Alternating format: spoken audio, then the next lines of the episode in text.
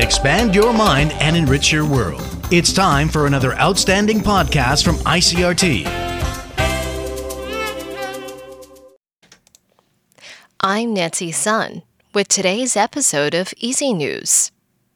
The TAIEX opened down 18 points this morning from yesterday's close at 15,580 on turnover of 2.7 billion NT.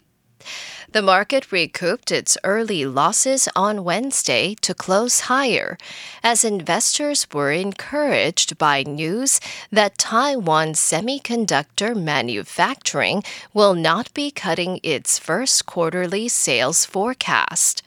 TSMC saw its share price rise by 2.15% to close at the day's high of 522 NT and that gain pushed up the electronics sector by 1.55%, boosted the semiconductor subindex by 2.38%, and contributed more than 90 points to the main board's overall rise for the trading day. Agriculture Minister Chen Ji-chung says he's anticipating that the current national egg shortage could be over by the end of this month, as the government is introducing short and long term measures to address the problem. According to Chen, up to 5 million eggs will be imported from Australia by the end of March to fill the current daily deficit of between 500,000 and 800,000 eggs. Those eggs will be first allocated to food processors so they can release their stocks of locally grown eggs to meet domestic consumption. The Council of Agriculture has also earmarked 1.8 billion NT this year to help local poultry farms renovate and modernize their operations, which are seen as a key measure to achieve full self sufficiency. The agriculture minister says more details of those plans will be published tomorrow. And the central government announced that it will enforce water restrictions in Kaohsiung beginning next week due to a lack of rainfall.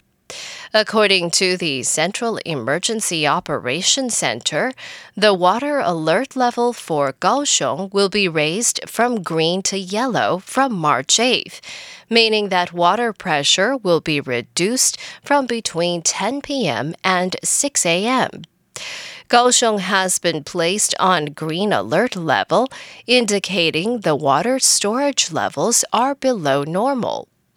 The ministry says it is coordinating with the Water Resources Agency, the Water Corporation, and the local government to take water shortage alleviation measures.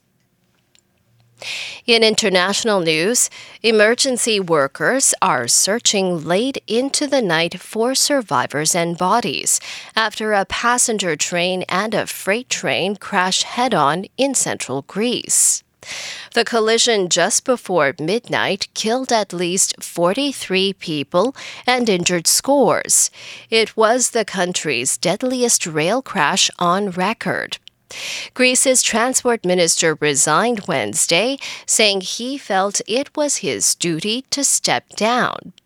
The cause of the crash near the Vale of Tempe was not immediately clear, but the station master at the train's last stop was arrested. Greek Prime Minister Kyriakos Mitsotakis has pledged a full independent investigation. And Japan's prime minister is vowing to pursue all measures possible to resolve historical abductions of Japanese citizens by North Korea. Chris Gilbert reports from Tokyo. Megumi Yokota was 13 when she was abducted in 1977. Now her family is urging the government to initiate negotiations with North Korea while making efforts to build peace between the two countries.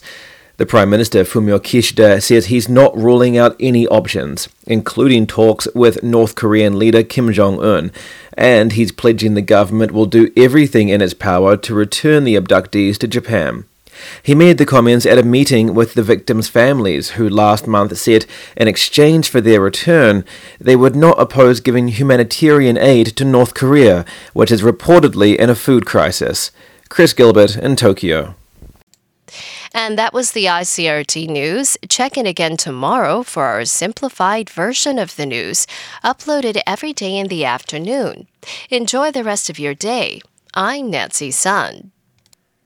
Hey there. I hope you've enjoyed today's episode.